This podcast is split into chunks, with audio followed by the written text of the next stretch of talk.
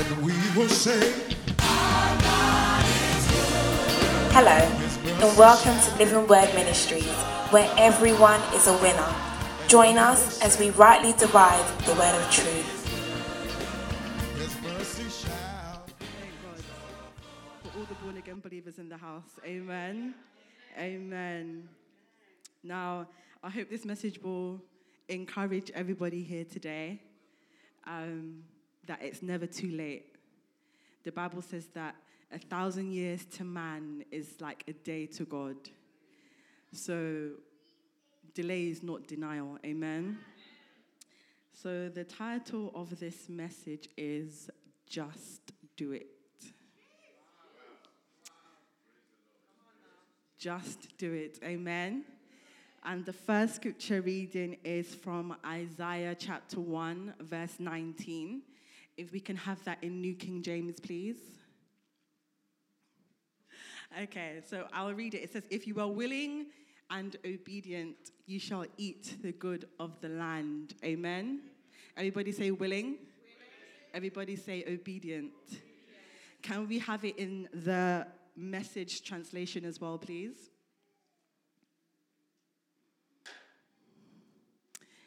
So I'm just going to read the last bit. It says, If you willingly obey, you will feast like kings. Amen. So here we see there are two conditions you have to be willing and you have to be obedient. Because it's possible to be willing, to have the good intentions, and to not follow through. And likewise, it's possible to be obedient, but you're not doing it willingly. You've done it begrudgingly. Amen. So, so when you say yes to God, you say yes out of the love that we've all just professed that we have for Him. We say yes out of our hearts, not out of our minds, not out of, if I say yes, then so and so will look at me and think that I'm a wonderful Christian. It's not about that. God sees our hearts, He sees our intentions, He sees our motives. So when we're saying yes, we do so out of our hearts. We're not just working for God, we're walking with Him too. And that's important. Don't get so busy working for the Lord that you forget to have that walking relationship with Him, that fellowship with Him. Amen. And so, the first point I want to get to is that unwillingness and disobedience lands us in trouble. And we're going to look at uh, one of our good friends in the Bible. His name is Jonah. So, if you can follow me to Jonah chapter 1, verse 1 and 3. Amen. Amen. Amen. Now the word of the Lord came to Jonah, the son of Amittai, saying, Arise, go to Nineveh, that great city, and cry out against it, for their wickedness has come up before me. But Jonah arose to flee to Tarshish from the presence of the Lord. He went down to Joppa and found a ship going to Tarshish. So he paid the fare and went down into it to go to them to Tarshish from the presence of the Lord. Amen. Amen. And this is scripture. We see that Jonah physically ran away. God told him to do something, and his first response was, I'm going to run away. And some of us are guilty of that as well. We may not physically run from God because we understand He's everywhere. There's nowhere that you can go that you can hide from the presence of the Lord. Amen. But some of us have run away in our hearts. Maybe we've read something in the Word of God and we look at it and we say, uh, God, I'm willing, but what you're asking me to do is a bit much. Maybe we've looked at it because we're stubborn. Maybe we have anxiety. Maybe we're afraid of what the people that are closest to us that knew us before are going to think. Maybe you're just shy like me. But we make excuses and we validate those excuses. And we say, God, I, I want to, we're willing, but we're not obedient. Amen. And we think about everything that is going to cost us to do what God has told us to do. We think about, oh, but I don't have the time, Lord, because you know that this job is very busy. But Lord, you know that I have a lot of things going on at the moment. You know that my business is just starting up, Lord. Lord, you know that I really want to, but I can't really work with that person. When the truth of the matter is, we, we make a list of everything that it will cost us to truly do what God has told us to do, and we forget about the one that's already paid the price, and that's Jesus. And so God is what, what God is asking us to do is so small in comparison to what Jesus has already done and what God continues to do in us. Amen. And when I asked earlier if anybody was happy to be a child of God, almost everybody raised their hands. So that lets me know that actually we already know how to say yes to God. Because the Bible says that we didn't choose God, He chose us. So actually, when we gave our life to Christ, we were already cooperating with the Holy Spirit, right? So that means we know how to cooperate with the Holy Spirit. It's not that we don't know, it's that we choose not to. Amen. And so the encouragement is you know how to do it, just do it. You hear the voice, you read it in the word, just do it. Just do it. Somebody say, just do it. Just do it. Amen. I read a statistic um, yesterday, and it says that one third of the world's population are Christian. Okay, so that's about two and a half billion people. Yeah, that's a lot of people. Can we agree?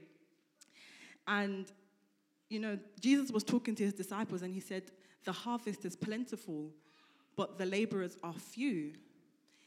And I was thinking, how can there be few laborers if 2.5 billion people are Christians?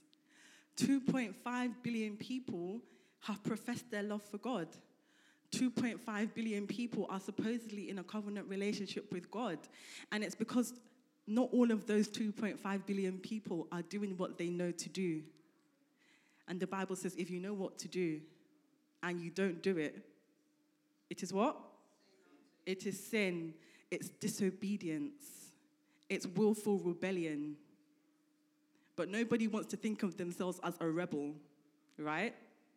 But that's what happens each and every time we refuse to yield to the things that we know that we're supposed to do. Amen? Amen. Now we're going to read on, and the second point I want to make is our disobedience affects not just us, but it has an impact on others. And if we can read, keep on reading verses 4 to 6 in Jonah chapter 1.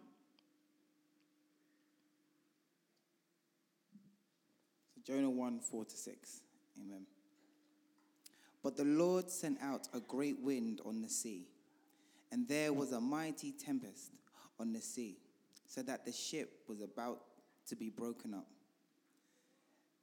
Then the mariners were afraid, and every man cried out to his God, and threw the cargo that was in the ship into the sea to lighten the load. But Jonah had got down into the lowest parts of the ship had lain down and was fast asleep. So the captain came to him and said to him, What do you mean, sleeper? Arise, call on your God. Perhaps your God will consider us so that we may not perish. Amen. Amen. So at this point in our story, Jonah has heard from God and he's decided he's going to run away. He doesn't want to do what God has told him to do. And as he's gotten into this ship, there's a big shipwreck. But what Jonah didn't understand was that his running away from God wasn't just putting himself in danger. There were so many people on that ship that were caught as collateral damage to his disobedience. Amen. And sometimes we forget that our disobedience has a cost, and we're not the only ones that pay that cost. Amen. Jesus said to disciples, If you love me, if you love me, it's a condition. If you love me, you will obey my commands. And so when I asked everybody here, do you love God? We all said yes. And I don't doubt that we do, but we don't want to obey the commands. We don't want to follow through with what our mouth was saying. A few weeks ago, Stephen shared and he said, It's not what you say. You're not what you say, you are what you do. So that's why I'm saying just do it. You can measure how much you love God by how much you do what He tells you to do. It's measurable. You can see. You can see the growth in your walk with Him when you do what He tells you to do. You know, uh, if we go to Romans 8 14, please. Amen. Let me read that in the Amplified. Romans 8:14 in the amplified.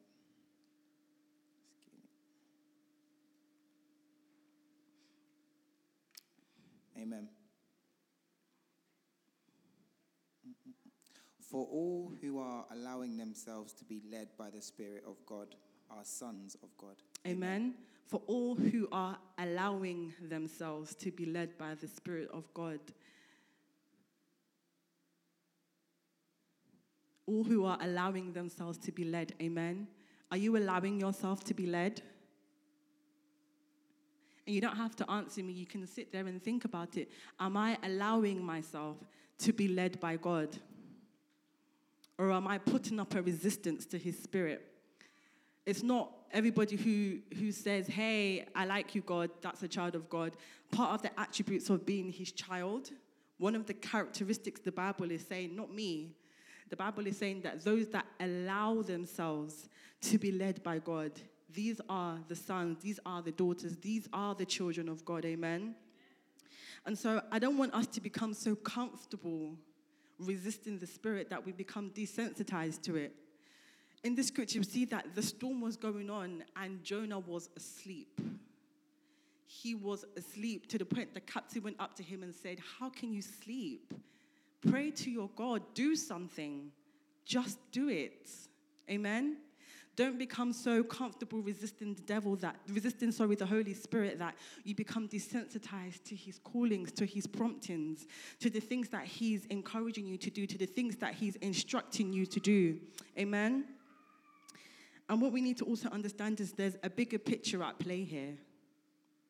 Amen. Can you imagine if you woke up in the morning and your legs said, Actually, I don't feel like walking today? Or your ear said, I don't really want to play a part in the hearing today. Or your eye said, Actually, you can walk in the dark today. I don't, I don't want to help you see. We would be thinking to ourselves, But this is what you're supposed to do, right? This is your job. This is your role. And if you don't play that role, who will? Don't ever minimize the importance of the role that you have in the body of Christ. Your part is important. Don't make it seem like it's insignificant because a mighty drop makes a mighty every little drop makes a mighty ocean. Amen. So look at you may not see the bigger picture, but just do it. Do your part. Play your role. It's important. The body of Christ needs you. Amen. Amen. and now, and another thing I wanted to add is that disobedience leads to a place of being stagnant. Amen. If I won't read it, but a little bit further on, we all know the story that Jonah was thrown overboard and he ended up in the body, in the belly of the whale for three days and for three nights. He wasn't going anywhere. He thought that he was running, but he was stuck. It's almost as if he had plateaued. And that's what happens to us. We run away from God, and then when we realize that we can't grow, you can't progress, you're in a place of being stagnant. And it wasn't until Jonah came to himself and he said, Actually, I'm going to do what God has told me to do, that there was any type of progression. Amen? Okay, so the last thing I want to say is that obedience can save the lives of others. Amen? If you can read the whole of Jonah chapter 3 in the New King James, please.